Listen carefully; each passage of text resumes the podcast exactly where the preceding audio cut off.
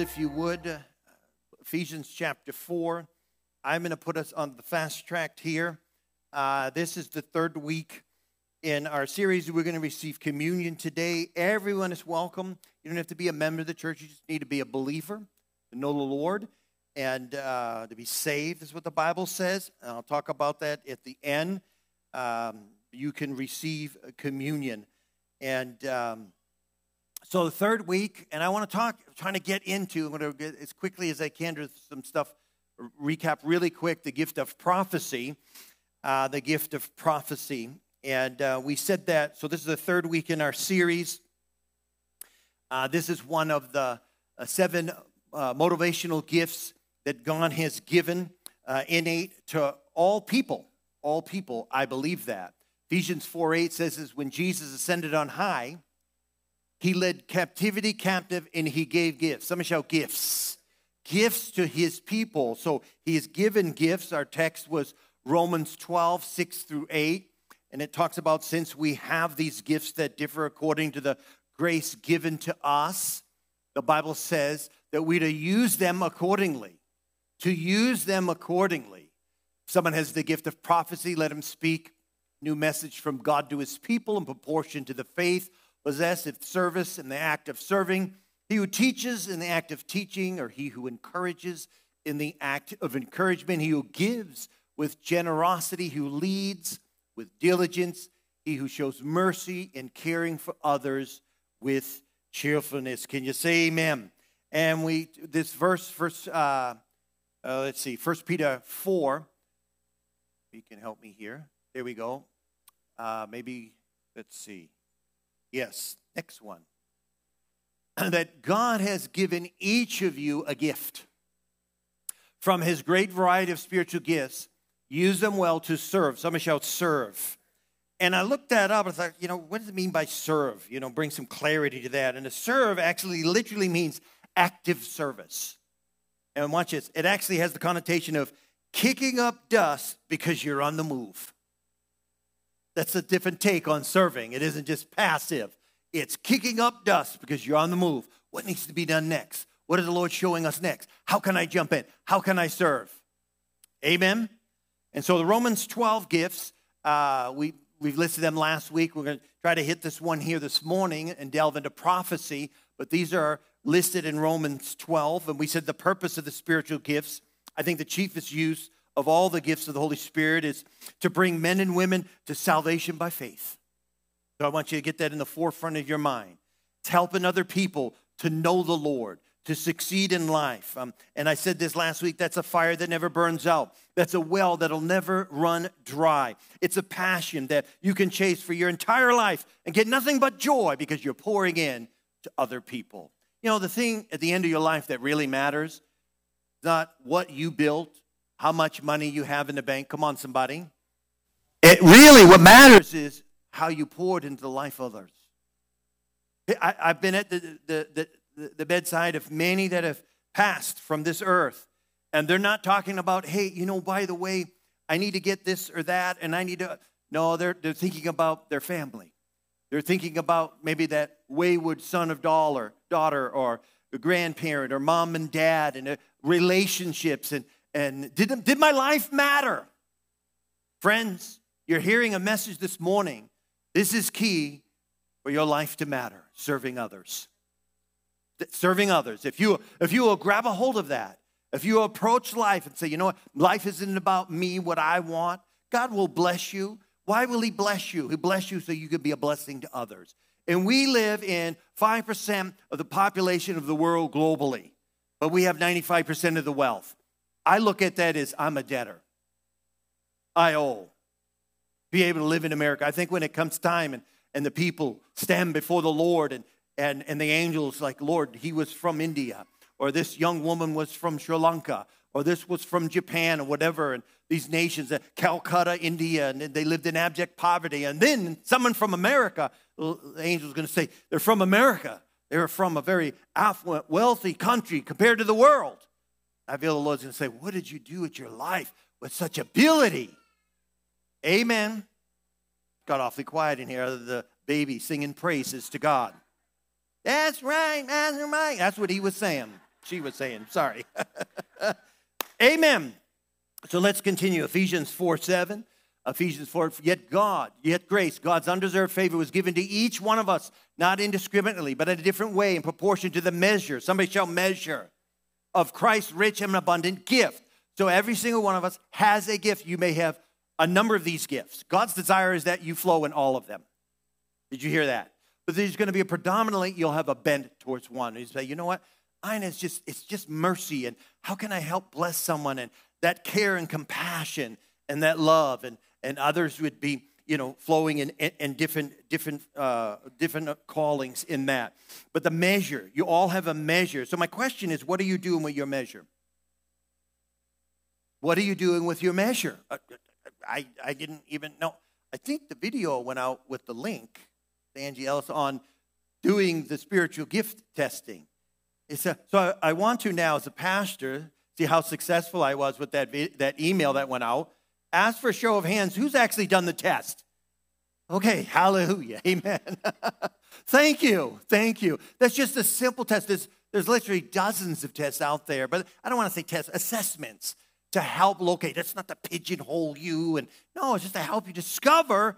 Hey, based upon these questions, this is what's in my heart. This is what I like. I like to do. How many with me say amen? So, so that's why God has given you a measure, and you got to activate it. I said you have to activate it. You have to stir that up. Now I'm here to help pump you up, to get you excited, and to go and help direct you, help equip uh, you. But it's it's really on you. It's really on you. And here's the thing it's really also on spiritual leaders, too. I, I believe this. They need to recognize the gifts and callings of the people to help equip them and raise them up. You know, it's been said that, oh, Harvest, yes, Church of Harvest, that's that church that it's an equipping church. What other church should be called? What is it? An end times church? An eschatology church? A rapture church? No, an equipping church. that's what we're called to, to equip the believers. Well, what if the rapture happens? I'm out of here. Amen? I hope you are too. But our focus and our passion, uh, my wife and I here, is, is that we equip and stir up the believers in their ministry. You know, the order of business in Christ's leadership in this church is very serious.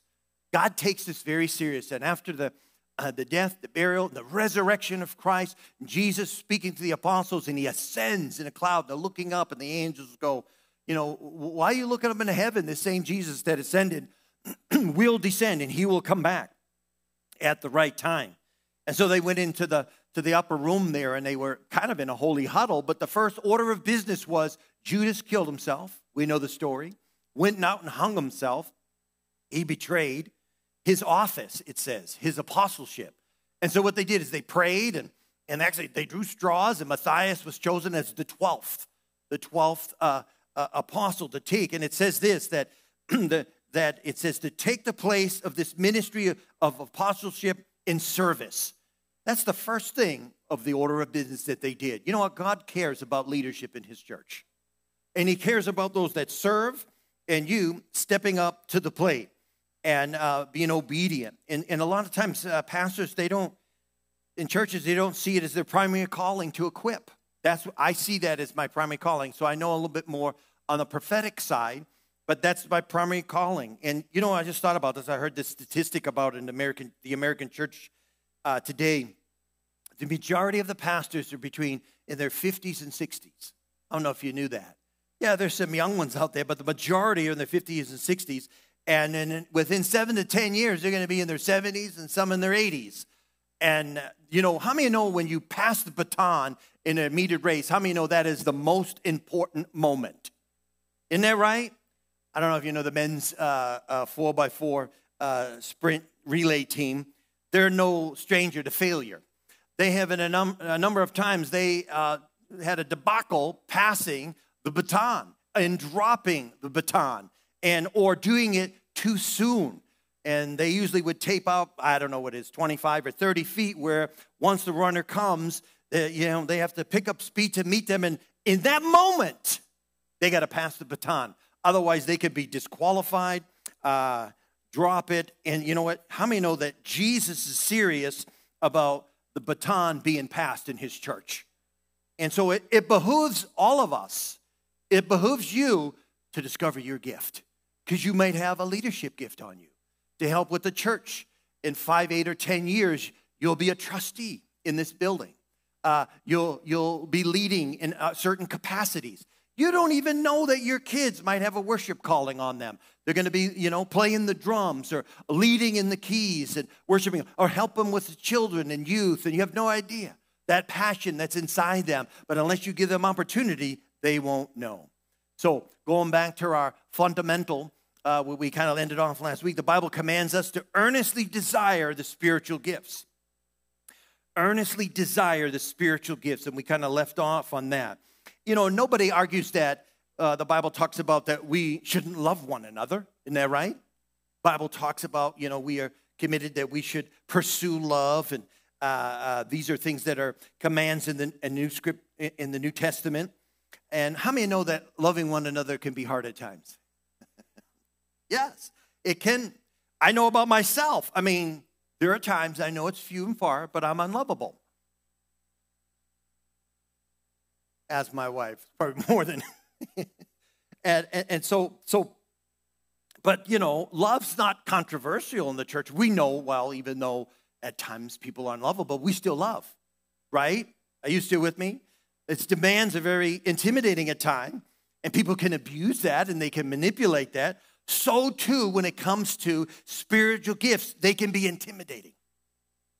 So what we do is it's like, I don't understand it or whatever, you know, there's some fringe groups and I don't want to be associated with that. So we just throw the baby out with the bathwater and we just talk about other things. And we, we just, those parts of the Bible, the pages are still stuck together by the gold. Come on, somebody. But everything else is underlined. But when it comes to that, we just, are you with me this morning? Say amen. And so uh, we know that all spiritual gifts are potentially dangerous, if I could say it that way. And um, there's some that even that are less controversial, and then there's those that have taken what I call the the prophetic and uh, through false teachers and deceptive prophets and and uh, say and do things that uh, uh are not uh, are not scriptural. But handling spiritual gifts is like handling dynamite. How many know dynamite is explosive? Actually, in the Greek, the word dunamis uh, is the word for power. that means gifts. And so that power and the Holy Spirit is saying that the gifts of the Spirit can be explosively loving. But when used wrongly from the flesh and from the soul, they are explosively destructive. So it's tempting to not use them at all, to just kind of avoid those subjects. We just, you know, that, well, praise the Lord, that was then, this is now. And so we just, we leave that alone. You know what? I want everything that God has for me in this church, and I don't want to exclude anything. Amen? And so I hope you know if you've been here long enough that Pastor Mike, he just, you know, I can't jump on every bandwagon. Come on, people, amen? You can, and you can follow that and run with that, and I'll say, Amen, go ahead, but I have to stay steady. I got I gotta lead, I can't, you know, get off and be, I gotta stay steady, preach the word, preach the truth. Amen. And you can be real passionate about certain subject in the Bible, and I'm all for it. Go for that but I'm not going to steer the church and all. I'm going to stay steady, focused on Jesus. Amen. Just thought I'd throw that out to you. Amen. so uh, the early Christians felt uh, there was damaging experiences in the churches, and that's why Paul said this. He said, "Watch this. Do not forbid speaking in tongues." That's in the Bible. Do not quench the spirit. Do you know what quench means? You ever have a fireplace, throw water on it, Shh. We don't understand it, so let's just throw water on it. Do not despise prophecies. All this is in the Bible. Talks 1 Corinthians 14, 1 Thessalonians 5. So we are commanded, in a sense, if I could say it this way, we are commanded to handle dangerous things. They are commands, not quenching the spirit. Amen? Not forbidden. Uh, the grace and the, uh, the private prayer language of, of tongues to pray over people and believe that that's still for today, actually Pentecost Sunday. And uh, my wife and I will, will have will be down here in the front and praying for those who'd like to receive that grace, that private prayer language in your life, because I believe it's for all people. I don't believe it has ended when the last apostle died. Amen. Still for today. I'm filled with the Spirit. 800 million people across the globe are filled with the Spirit. Not better than anybody, but I will do this. I use this example. When I was in the Marine Corps, every time after you pick up rank or whatever, after a period of time, and those in the military know, they issue you certain uh, armaments and, and, things. You know, you have a flak jacket, you got a helmet, and you, know, you get your canteen and whatever, and, and then they issue you a rifle. And then you become an NCO, they give you a sidearm. And some guys are like, I don't want to carry that sidearm because it's too much weight. Listen, I took everything they gave me because you never know when you might need it. Amen. So I look at the gifts of the Spirit. Bring it on, Lord. I'll take them all. I don't want to have a, you know what? I don't mind that miracles thing, I don't mind that faith thing, but that tongues thing, I don't, you know what? I don't know about. I'll take everything that the Lord has. Amen? Because if it's God's given it, it's got to be good. Even though you may not understand it, and culturally it may be something. Anyhow, let me get off of that. So, uh, prophecy. Let me just just delve into just prophecy. Read some things. It means prediction, discourse, emanating from divine inspiration, declaring the purposes of God whether by reproving, admonishing the wicked, or by comforting the afflicted, revealing things hidden, or revealing things hidden, such as by foretelling future events. I think of an illustration, actually, just read this in the scripture in John 11. Um, Jesus raises Lazarus from the dead. Okay? And what a profound, after three or four days, this guy dead, and he raises him from the dead. It spread like wildfire. And so, so what did they want to do, the religious leaders? They wanted to kill Lazarus. Just because we don't like it. Yo, you're alive, you're a testimony. We don't like the testimonies. They wanted to kill him. And so they were all in a tizzy. And then it says this in John 11 it says, Then one of them named Caiaphas, who was high priest that year, he spoke up and he said this, You know nothing at all? Or I would just say in 2023, You're a bunch of idiots. Don't you get what's going on? Did you read the scripture? This guy's a high priest. And he says, You not realize that it's better for you that one man die for the people than that the whole nation perish? He did not say this on his own, but as high priest that year, he prophesied. Wow. It says he prophesied that Jesus would die for the Jewish nation, not only for the nation, but also for the scattered children of Israel. And so, so, so we hear uh, the mystery. There's the mystery right there before Christ even, you know, went to the cross. It was spoken. And so they go, oh, then from then on, they thought, we got to kill this guy. He had a word, actually, a prophetic word as a high priest to know he is supposed to die on behalf of the nation. That's that, that gift of prophecy. Uh, 1 Corinthians 14, when we talk about the Romans 12 gifts, we're not talking about the office of a prophet. We get that in a moment. Paul encourages everyone to pursue the gift of prophecy. Did you hear that? Every single one. Pursue that you may prophesy. And that ministry or the purpose is to strengthen, somebody shout, strengthen, encourage, and to comfort the believers. Comfort. That's, that's really the focus of when we talk about prophesying. One who prophesies, they edify the church. And how many know that a one prophetic word over your life can change the course of your destiny? I know people that have had prophetic words 10, 15 years ago. They've written them down and they hang on to those words. They may have been on a cassette tape and they listen to them and it, it affects their life because why? It was the prophetic mantle of God speaking in that moment that encouraged and, and what a tremendous blessing it was for that individual. And so their secrets of their hearts are laid bare. Revelation 19 10 says, For the testimony of Jesus is the spirit of prophecy. The spirit of prophecy. So Ephesians 4:11, let me just diverse a little here. We're going to receive communion in a bit. This is the the, the office gifts of uh, uh, the, the church that Jesus has given. And the Bible says he gave some as apostles, some as prophets. Those apostles are not added to the original 12, but there's an apostolic calling, a leadership calling that you can grow into as a sent one. The 12 are set, no more of those but there are apostles throughout the scripture. And if you look at and you read through the scriptures, especially the New Testament, you see numerous apostles sent out to preach. Uh, and some prophets, some as evangelists, some as pastors and teachers. And, and those that really don't adhere to this, they kind of chop it all up and says, well, we've got evangelists today and pastors and teachers, but that apostles and prophets. Who said that? My Bible says it's still there. It's still there, amen? Hasn't gone away with. So uh, let me just say this about uh, the, how powerful the impact of the prophetic mantle, the office of a prophet now we're talking about. Uh, one commentator in the Bible says this about the office of prophet God's ultimate weapon is a man or woman has encountered the prophetic anointing.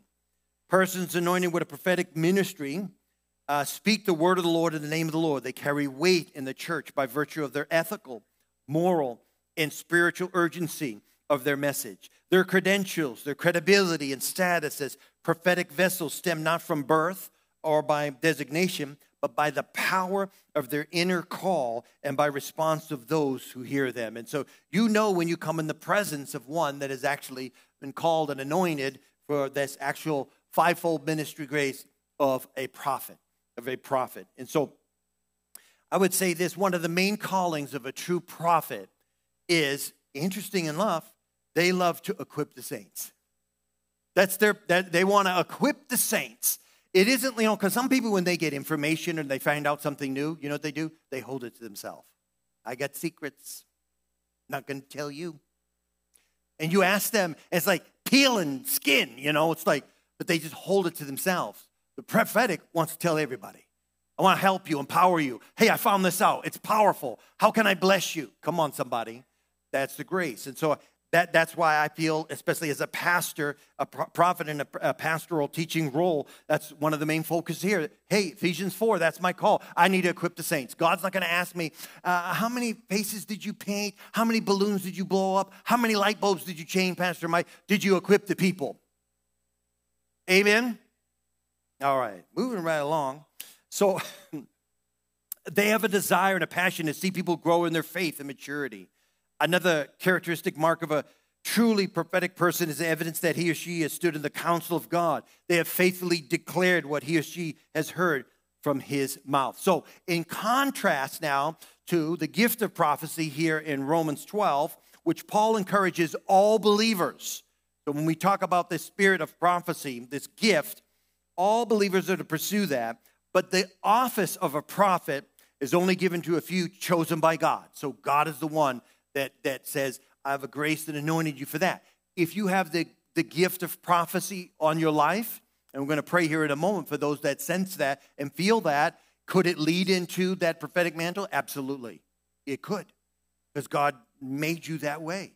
And, and, and it can grow in that. And that's how it kind of happened in my life.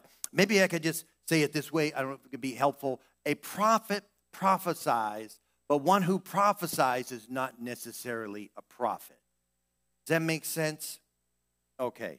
So back to prophecy. Very quickly, some characteristics uh, to explain, just real practical things uh, to maybe just kind of help shape, you know, what is he really talking about? This Romans 12 motivational gift of prophecy, which all believers are to, to pursue. Uh, but those those that it's kind of your bent that just you, you just sense you've taken the assessments. It's like you keep coming back to it. It's like, I really feel stirred in this area, in this area. Uh, I would say this is a person that can motivate people, a person that can inspire people. They may be very expressive. Some may be good talkers, not necessarily truly eloquent, but they, they can capture the hearts of the minds of people. They have the ability to discern the characteristics and in motives of others at times. There could be that sense there. The danger is you walk around and go, I know what everybody's thinking. No, you don't. but, you know, there could be something where, and I have been in situations and knew before it even happened, such and such is going to do this, and they're going to do, they're going to walk down, and they're going to act, and it happened exactly. Exactly. And in that moment, I'm like, oh, dear God, I'm humbled in that situation. So, um, so there's an ability to discern. They are against evil. They can identify evil really easily. They typically have a willingness to be broken by the Holy Spirit, and they want to prompt others to action what they're going through. And so there's a tendency that, you know, they're broken, but they want everybody else to be broken with the same thing that they're going through. Um, so they're, they're against evil. Uh, I could say it this way. In other words, their willingness to be an example of humbling themselves, they really are dependent on scriptural truth to validate authority. Bible is the word of God. This is the truth. And so that's that's that's inside their spirit man or spirit woman. And uh, they, they resist anything that's not founded on scripture. Uh, they have a desire for outward evidence to demonstrate inward conviction in others. So, in other words, you could say they're realists. They're a realist. They're people, uh, they think, hey, kind of the comment would be like, you know what, talk is cheap. Just don't tell me about your faith. I want to see your faith. That, that, that's that edge there. It's a little bit, can be a little bit edgy. And, and so they're, they're, they're realist. Uh, they're, they're concerned about people's sins in their life. They're also concerned about the sin in their life. But they're concerned about it. Now, not in a way of condemning, but they're just like broken for the fact when they see people in sin and they see that sin is crushing them. It's, it's just devastating them. And they, what do they? They want to see them free. They want to see freedom to come in their life. They want them to see the recognize the truth of God's word and freedom in their life. And and so so with that, they're eager to correct people. Which can come across as judgmental or harsh. And one of the words I was told as a, a, a young man growing up in ministry gift and in the prophetic was you need to learn tact, Pastor Mike.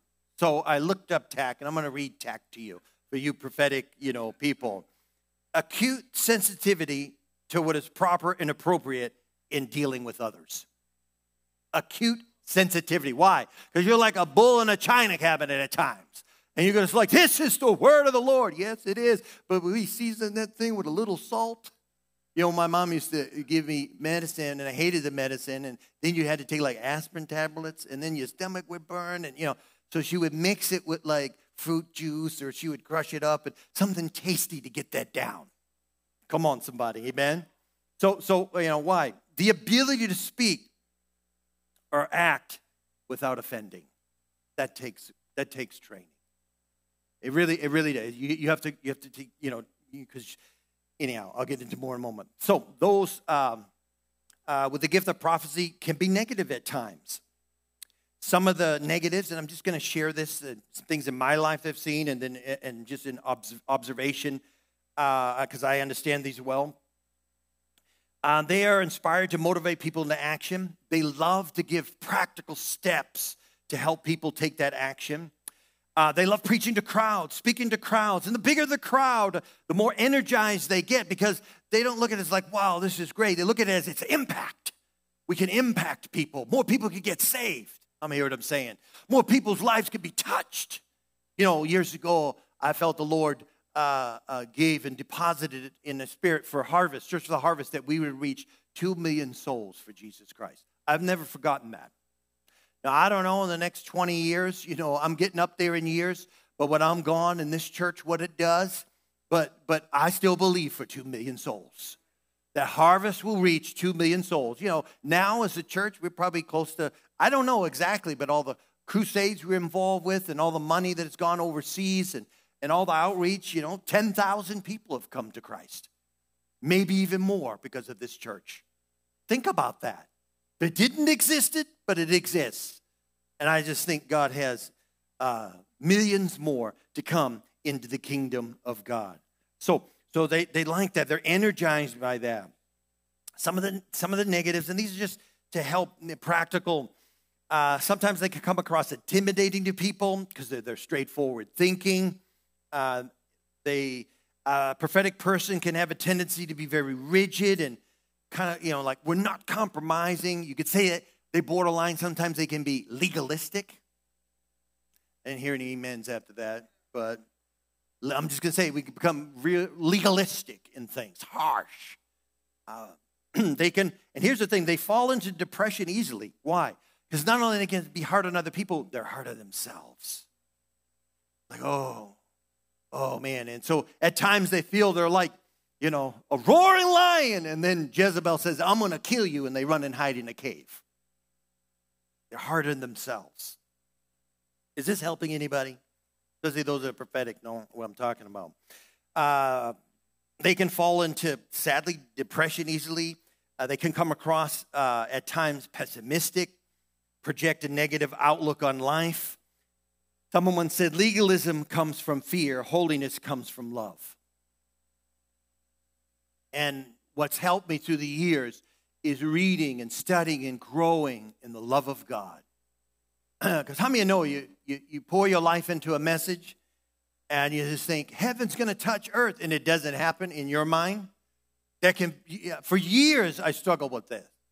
After I would preach, you know, we would have services in the living room and then we would go to the tech school and I'd come home, you know, so depressed. All I needed was somebody to speak a word that it was at least okay. And uh, I'd ask my wife, and she said, No, it was good. I'm like, Tell me more. And, but it's not about me. I've learned to come to a place, it's not about me. It's about what God does in the hearts of people. I just need to be faithful. So I've come to a place that just, you know what? I don't know, message maybe was a bomb, but God's moving. God's moving in the hearts of people right now, even. He's stirring. He's stirring people in spite of me, my weakness. I'm just clay pot. Amen? So some of them, they, they, they really can be hard on themselves. they see the negatives and they can discern the problems. For years, I used to say, Oh, I see bad things. you know, if someone's fooling around climbing a tree, don't do that, whatever. Everything could be negative. And my wife is like, Ah, you're negative, you're negative. Come on, somebody. You know what I mean? you know, it's like I won't even ride the carnival rides. You know what? That I have you Googled uh, carnival rides that come unhinged? You know, it's like so. Then my daughter, uh, Mariah, gave me a book or whatever about 101 things that can kill you or whatever. Like that's not what I need to be reading, but it's like what? How to survive? Uh, you know, killer bee attack. You know, and anyhow. So, got to get out of that. I see, you know, prophetic people need to resist being an emotional moocher. Let me explain. They could be a spiritual vampire. You know what I mean by that? Uh, they tend to suck positivity out of you. They can, they, I'm just, these are some of the negativities, please. It's not everyone acts like this, that, but, but you can, you know, bleed people dry emotionally. Always something sad. You know what I feel the Lord was? Yeah, but you got to watch out. You never know.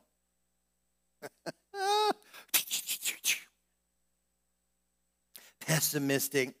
They can be that way in conversations, relationship. You know, oh, she seems like a great gal. He seems like a great guy. I don't know, you know. Let's believe the best. Amen. I'm almost done. Are you still with me this morning? And so, what's helped me is I had to retrain my thinking and that pessimism. It still it it creeps up on me. If you don't believe me, just ask my wife. At times, I just can still be pessimistic. But I read a book years ago by James Allen. It's a classic. It's called As a Man Thinketh. It's a very small book. It's actually, you can get it free PDF. It helps you change your thinking, balance that. Um, the Bible says in Proverbs 23 7, as a man and woman thinks in their heart, so are they. And so we really are how we think. And everything, are you still with me this morning? Everything in life, if it wakes up and it's it's bad, it's negative. Oh, oh man, you know, they're coming down to the the border, and then we're surrounded now by Canada, now North Koreans, you know, China, you know, Taiwan. You wake up every day, you're going to be full of anxiety.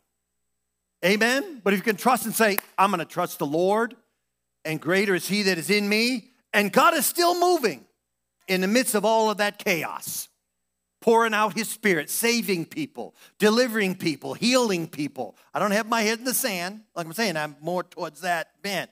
But I have to, I have to focus on what God is doing. Some of the quotes that James Allen said, he says, You will become as small as your controlling desire, as great as your dominant aspiration. Hmm. Circumstances do not make the man or the woman, they reveal them. Good thoughts bear good fruit, bad thoughts bear bad fruit. Stand with me if you would, please.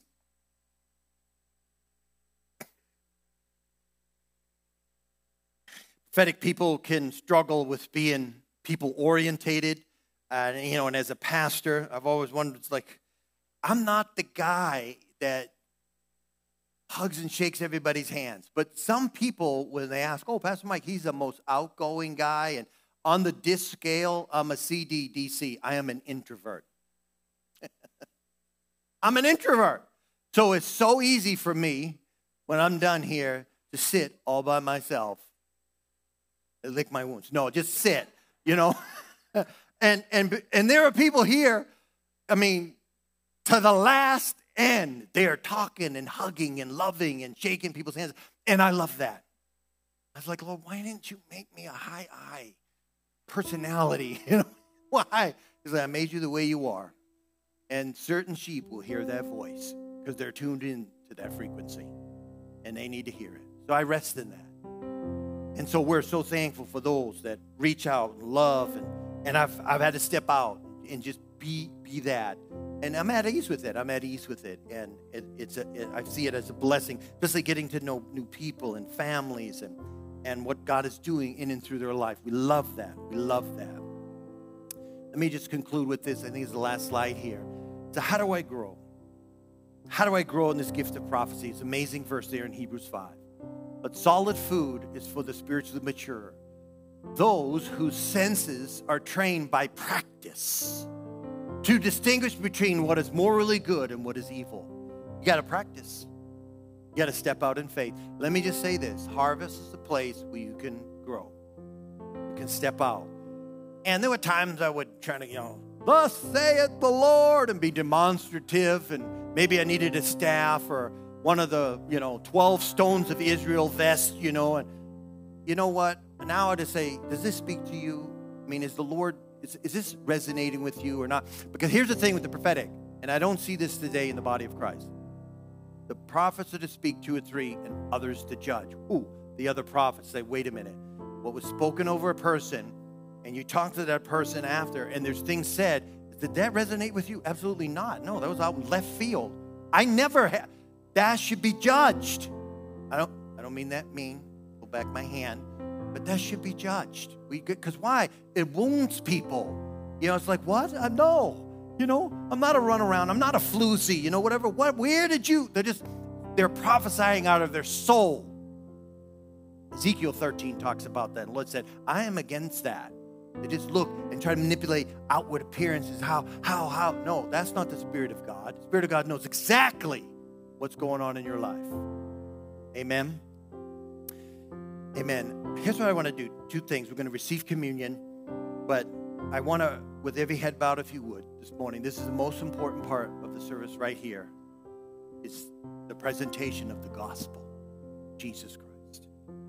You're here and you say, Mike, I do not have this assurance of salvation.